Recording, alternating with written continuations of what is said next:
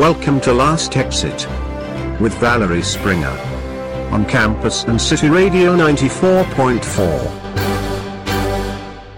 Ich begrüße euch zu Last Exit hier auf dem Sender Campus und City Radio, Frequenz 94.4. Ich heiße Valerie Springer und heute ist der 10. Februar. Diese Sendung ist wieder ein bisschen anders als die vergangenen. Ich mache heute keine politischen Beschimpfungen. Ich beklage nicht das Schlamassel, das an allen Ecken und Enden und allüberall herrscht. Ich weide mich nicht im lähmenden Negativismus, der Social Media und alle anderen Medien füllt. Nein, heute widme ich diese eine Stunde allen Verliebten und Liebenden, ich widme sie der Liebe. Ich widme diese Sendung dem unverbrüchlichen, irrwitzigen Optimismus, der unzählige Menschen zum Heiratsaltar oder zum Standesamt treibt, dem World Marriage Day am kommenden Sonntag, dem Valentinstag am darauffolgenden Montag, dem 14. Februar. Gerundete 97 Prozent aller Säugetiere unseres Planeten machen sich nichts aus Zweierbeziehungen. Warum macht das Säugetier Mensch da eine Ausnahme? Das liegt an etwas sehr Erstaunlichem, nämlich dieser absonderlichen Anziehungskraft, die man Liebe nennt. Ich widme also die heutige Sendung der Liebe, der ätherisch-ästhetischen Liebe, der Minnegesangsliebe, der triebhaften Liebe, der erfüllten und erfüllenden, der lustvollen und leidvollen, der enttäuschten, der erloschenen, der neu aufflammenden. Ich widme sie der jugendlichen Liebe, der Liebe im Alter, dem Auf und Ab, den Höhenflügen und den tiefen Fällen, dem hoffnungslosen Festhalten an lang Vergangenem, dem Kämpfen, dem Nachgeben, dem Verzeihen. Ja, und auch dem nachtragenden, stichelnden, dem verletzenden und peinlichen, dem Seitensprung, dem nachfolgenden Racheseitsprung des anderen. In meiner Januarsendung habe ich anlässlich der schönen Zahl 2022 gemutmaßt, dass dieser Februar der Monat des Heiratens ist. Am 2.2.2022, am 20.2.2022 oder am 22.2.2022. Die Statistik wird am Ende des Jahres zeigen, ob sich Heiratswillige an diesen zahlenmagischen Tagen vermehrt das Ja-Wort gegeben haben. Jedenfalls wird die Zahl der Hochzeiten weltweit auf 115.000 pro Tag geschätzt. Und wie viele dieser Ehen halten ein Leben lang? In Österreich beträgt die Scheidungsrate 35 Prozent, in Luxemburg sind es 88 Prozent aller Ehen, die wieder geschieden werden. Und wenn ihr lang verheiratet bleiben wollt, dann zieht Malta als Eheschließungsort in Erwägung. Dort beträgt die Scheidungsrate nur 13 Prozent. Der Valentinstag. Vergesst einmal, dass der zum Konsumtag verkommen ist, in dem die Liebe einen Marktwert hat, der danach berechnet wird, wie viel Geld euer Herzliebster oder eure Herzliebste für einen Blumenstrauß ausgegeben hat, ein rotes Plüschherz oder eine Bonbonniere in Herzform mit roter Rüsche hübsch verpackt. Feiert den Valentinstag, feiert die Liebe, die bedingungslose macht eine Flasche Champagner auf, auch Schaumwein ist in Ordnung. Oder alkoholfreies Blubberwasser, Kerzenlicht, romantische Musik, Dinner for Two.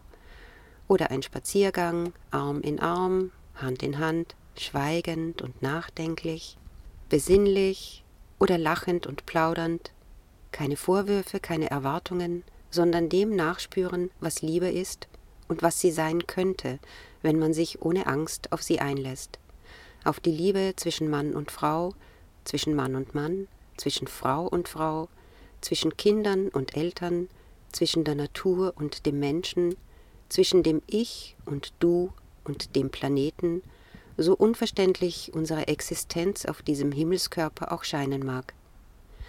Gebt eurer Liebe einen Sinn und damit auch eurem Leben, nämlich den, optimistisch zu sein und zu bleiben, das Gute zu sehen und zu suchen, denn es gibt, abgesehen davon, dass wir unsere Existenz hier auf diesem bezaubernden Planeten nicht erklären können, aber tausend gute Gründe, das Leben wertzuschätzen, ihm einen Wert zu geben, ja, den der Liebe, der allumfassenden, unerklärlichen, sinnlosen und zwecklosen Liebe, denn das Leben hat etwas, das es wert ist, gelebt zu werden, genießend gelebt zu werden, bewusst genießend. Wir wissen nicht, warum wir auf diesem Planeten sind. Wir wissen nicht, was das alles für einen Sinn hat. Wir wissen nicht einmal, wie dieser Planet entstanden ist. Die Urknalltheorie ist nur eine Theorie. Oder die, die fest daran glauben, dass die Welt in sieben Tagen erschaffen worden ist, glauben nicht, dass es je Dinosaurier gab. Theorien bleiben Theorien, auch wenn sie durch Ausgrabungen oder wissenschaftliche Berechnungen belegt zu sein scheinen.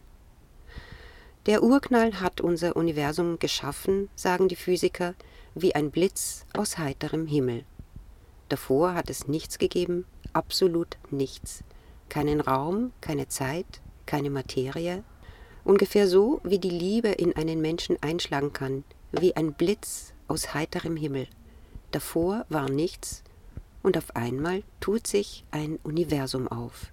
Zwei Menschen, die mehr oder weniger auf der Suche nach ihrem Lebenssinn sind, entdecken ihn plötzlich in einem anderen Menschen. Auf einmal ergibt alles einen Sinn, zu lieben und geliebt zu werden.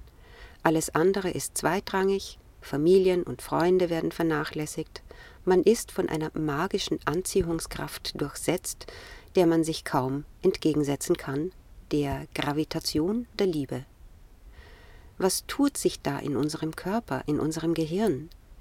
Ich lese jetzt aus dem Spiegel vor einen Bericht über das, was passiert, wenn man sich verknallt. Die Gehirnaktivität von Frischverliebten, so steht es in diesem Bericht, ist ein wahres Hormonwirrwarr. Oxytocin, Vasopressin, Dopamin, Serotonin, ein komplexes Zusammenspiel aus Botenstoffen ist dafür verantwortlich, dass wir Händchen halten, schmachten, heiraten und uns dann wieder scheiden lassen. Das erste Hormon ist das Dopamin. Bereiche im limbischen System werden aktiv, darunter besonders das Belohnungszentrum zeigt sich bei Verliebten besonders aktiv. Und eine zentrale Rolle spielt Dopamin. Der Neurotransmitter, den der Volksmund auch gerne Glückshormon nennt, suggeriert Erfüllung und Befriedigung und wird mit Euphorie, aber ebenso Suchterkrankungen assoziiert.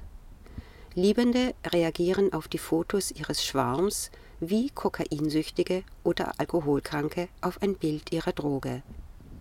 Wenn man die Daten interpretiert, kann man die Liebe durchaus mit einer Sucht vergleichen, sagt Andreas Bartels über eine Forschung am University College London, bei der die Hirnaktivität Liebender per Magnetresonanztomographie gemessen wurde. Dopamin ist unter anderem verantwortlich für die anfänglich häufige Schlaf- oder Appetitlosigkeit. Zweites Hormon Adrenalin. In der ersten Phase des Verliebtseins ist auch das Aufputschhormon Adrenalin besonders präsent. Es ist mitverantwortlich für die Ruhelosigkeit, das Kribbeln, die Schmetterlinge im Bauch, die Verliebte bei ihren ersten Treffen oft meinen zu spüren. Die Pupillen weiten sich, der Atem geht schneller, der Blutdruck steigt, der Körper wird in Alarmbereitschaft gesetzt. Dabei unterscheiden sich die körperlichen Stressreaktionen des Flirtens nicht von denen einer Paniksituation. Das dritte Hormon, dem wir ausgeliefert sind, wenn wir verliebt sind, Testosteron. Zu Beginn einer Partnerschaft sinkt bei Männern der Testosteronspiegel und lässt sie dadurch ausgeglichener agieren. Gleichzeitig steigt bei Frauen das männliche Sexualhormon an und steigert damit die sexuelle Lust. Die Forscherin Donatella Marasiti von der Universität Pisa interpretiert dies als Versuch der Natur, die beiden Geschlechter aneinander anzugleichen. Sie bezeichnet diese Phase der Verliebtheit als Übertauchen geschlechtsspezifischer Unterschiede. Viertes Hormon Serotonin. Als wäre das Vorangegangene nicht schon genug an neuronalen Irrungen und Wirrungen, kommt jetzt auch noch der Botenstoff Serotonin ins Spiel, der in der Anfangsphase großen Schwankungen unterliegt. Hier geht Donatella Marasiti so weit, das starke Auf und Ab des Serotoninspiegels mit Werten von Zwangserkrankten zu vergleichen. Wenn Liebende sich also nicht voneinander trennen wollen und nur zwischen himmelhoch jauchzend und zu Tode betrübt pendeln, dann ist dies auf den Serotoninhaushalt zurückzuführen. Fünftes Hormon Oxytocin. Erst kürzlich hat die Wissenschaft begonnen, sich diesem Botenstoff der Treue und Vertrautheit intensiver zu widmen. Physiologisch gesehen sorgt Oxytocin primär für die Muskelkontraktionen während des Orgasmus. Auch während der Geburt und dem Stillen des Kindes wird es verstärkt ausgeschüttet. Oxytocin hat damit von Anfang an Einfluss auf die Bindung und das Vertrauen zwischen zwei Individuen. Durch Körperkontakt und Wärme werden besonders viele Botenstoffe freigesetzt. Daher ist es, sagt Professor und Biopsychologe Peter Walschburger von der Freien Universität Berlin, daher ist es wichtig, möglichst viel zu kuscheln. Mit der Länge einer Beziehung kann der Oxytocinspiegel schleichend sinken und somit eine Beziehung instabil werden lassen. Die US-amerikanische Anthropologin Helen Fisher spricht bei der durchschnittlichen Lebensdauer einer Beziehung von vier Jahren. Laut Fisher ist eine monogame Beziehung von bis zu dieser Dauer evolutionsbiologisch von Vorteil, weil die Fürsorge zweier Partner die Überlebenschancen der Nachkommen erhöht. Sechstes Hormon Vasopressin. Die primären physiologischen Funktionen von Vasopressin sind die Durchblutung der Genitalorgane und die Verminderung des Harndrangs. Gleichzeitig gilt Vasopressin als Hormon, das die Kommunikation und Verbindung zweier Partner in einer Beziehung unterstützt.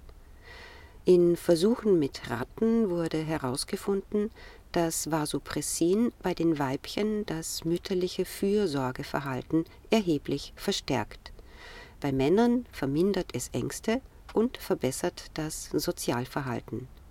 Männer erzeugen beim Sex geringe Mengen Oxytocin und große Mengen von Vasopressin und bei Frauen ist es genau umgekehrt. Jetzt kommen noch die Pheromone ins Spiel. Pheromone sind chemische Signalstoffe, die dem Informationsaustausch unter Artgenossen dienen. Sie beeinflussen auch das Sexualverhalten und die Partnerwahl. Ein Forscherteam der Chinesischen Akademie der Wissenschaften in Peking hat erstmals die Existenz von Sexualpheromonen beim Menschen nachgewiesen Demnach findet man diese Lockstoffe in der Samenflüssigkeit, den Achselhöhlen und im Urin. Diese unbewusst wahrgenommenen Signalstoffe scheinen auch dafür verantwortlich zu sein, dass Freundinnen oft den gleichen Menstruationszyklus haben, zwei Pheromone sind am Eisprung beteiligt und können den Zyklus verkürzen oder verlängern. Achtens das Neurotrophin dieser Signalstoff ist für die Kommunikation und Verbindung zwischen den Nervenzellen verantwortlich.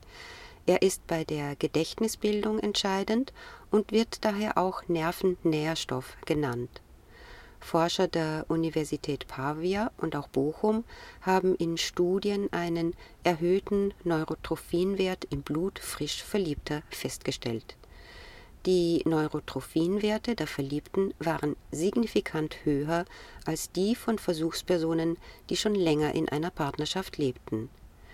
Die Forscher gehen davon aus, dass Neurotrophine für die Euphorie am Beginn einer Liebesromanze verantwortlich sind und nach ungefähr einem Jahr geht der Wert wieder auf den Normalzustand zurück.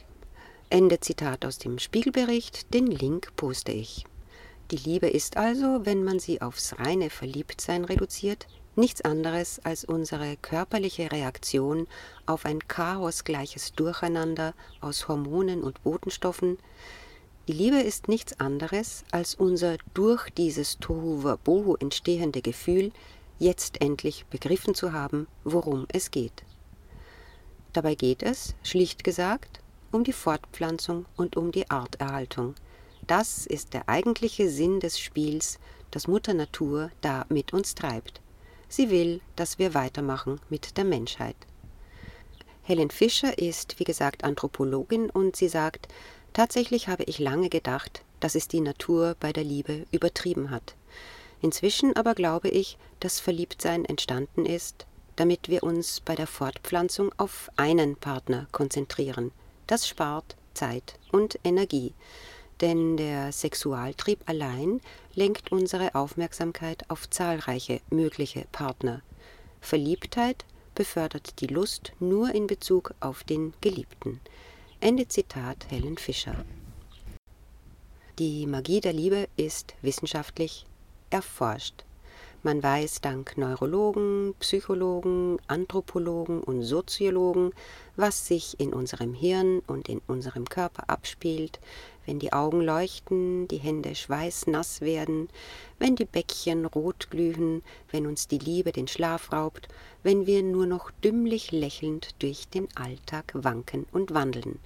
Adrenalin, Vasopressin, Oxytocin und so weiter die Liebe als unüberschaubares Chaos der Gefühle, der siebte Himmel. Oder die Hölle, wenn man enttäuscht wird, wenn man nicht geliebt wird, mit klassischen Entzugserscheinungen, unter Umständen einem klinischen Broken Heart Syndrome, das Ähnlichkeiten mit einem Herzinfarkt hat. Diese Verliebtheit ist aber nicht die Liebe, von der ich heute spreche, denn mir geht es um die Liebe als Last Exit, aus einer Welt, die unbegreiflich ist, Sinn, Zweck und nutzlos scheint und der die einen mit verschiedenen legalen oder illegalen Rauschmitteln zu entfliehen versuchen, die anderen eben mit dem des hormonellen Verliebtheitscocktails. Ich bin verliebt in die Liebe, hat Chris Roberts im Jahr 1970 gesungen. Ich habe mir den Text einmal angeschaut und ich lese ihn euch vor. Ich bin verliebt in die Liebe, sie ist okay für mich. Ich bin verliebt in die Liebe und vielleicht auch in dich. Ich bin verliebt in die Liebe, sie ist ole für mich. Ich bin verliebt in die Liebe und vielleicht auch in dich. Hi Honey, weißt du, was mir fehlt? Hi Honey, weißt du, was mich quält? Ich denk die ganze Zeit nur noch an Zärtlichkeit, doch um mich her ist alles so leer. Mein Herz funkt SOS, Komm bitte per Express, denn ich wär gern bei dir. Hey Honey, Mensch, bin ich verliebt. Hey Honey, dass es sowas gibt. Lass alle Uhren stehen, ich will nur dich noch sehen und wünsch mir so vieles von dir. Kein Rechnen und Latein, Liebe nur soll es sein. Darum komm heut noch zu mir. Ich will nicht an Chris Roberts herummäkeln. Der Schlager mag simpel sein, er war ein unglaublicher Erfolg. Aber der Text zeigt mir, worum es geht, um das Verliebtsein ins Verliebtsein, um die Abhängigkeit von einem chemischen Cocktail, der uns durchflutet, wenn wir uns verlieben, um die Abhängigkeit von einem anderen, der die Ausschüttung dieses chemischen Cocktails bewirkt. Das ist fatal, das ist Drogenabhängigkeit. Wer so lebt, wer so liebt bzw. zu lieben glaubt, ist sozusagen ein Liebesjunkie, auf der Flucht vor einer Realität, die leer ist, wenn die Droge nicht verfügbar ist. Auf der Flucht vor sich selbst, weil man nichts wert ist und sich plötzlich durch das Geliebtwerden als wertvoll sieht? Goethe hat Ende des 18. Jahrhunderts in den Leiden des jungen Werther geschrieben, wie wert ich mir selbst werde, wenn ich mich selbst anbete, seitdem sie mich liebt. Der Begriff der Liebe gehört entmystifiziert. Sie hat nichts mit Romantik zu tun, sie entsteht nicht aus Abhängigkeit, sondern sie soll aus Freiheit entstehen. Liebe als Last Exit, nicht weil man die Augen verschließt vor all dem Übel auf der Welt, sondern weil man seine Augen offen hält, seinen Geist offen hält für das andere, für die anderen. Liebe als Last Exit, um einen Kontrapunkt zu setzen, als willentlicher Akt, als Entscheidung und Entschluss für ein Für, gegen ein Gegen. Die Liebe ist nichts, das einen aus dem sogenannten heiteren Himmel trifft. Auch die Erleuchteten haben einen langen Weg hinter sich, bis sie erleuchtet worden sind oder sich selbst erleuchtet haben, mit Disziplin und Hartnäckigkeit ihren Weg gesucht haben. Ja, diesen Weg zu gehen, das ist nicht so leicht. Und dann, wenn man erkannt hat, worum es gehen könnte, gilt es, die Eigenliebe zu erkennen, die Selbstverliebtheit, die Verliebtheit in die eigene Rechtschaffenheit, in die Eitelkeit, etwas erkannt zu haben. Jetzt möchte ich noch auf Erich Fromms Klassiker Die Kunst des Liebens eingehen. Es ist eines der erfolgreichsten Sachbücher aller Zeiten. Auf der Website Get Abstract liest man die folgende Zusammenfassung. Liebe ist kein passiver Akt, sondern eine Haltung, eine aktive Tätigkeit und Fähigkeit, die man genauso erlernen muss wie ein Handwerk. Dabei ist Lieben wichtiger als geliebt werden, Geben wichtiger als empfangen. Voraussetzung für die reife und erfüllende Partnerliebe ist die Liebe zu allen Menschen und zu sich selbst. Marx und Freud übten großen Einfluss auf Erich Fromms Theorie der Liebe aus, Fromm grenzt sich vom freudschen Konzept des Individuums als isoliertem, triebgesteuertem Wesen ab. Er betont dagegen die ursprüngliche Verbindung des Menschen zu seinen Mitmenschen. Fromm kritisiert die westliche kapitalistische Gesellschaft, deren Prinzipien er für unvereinbar mit seinem Begriff von Liebe hält.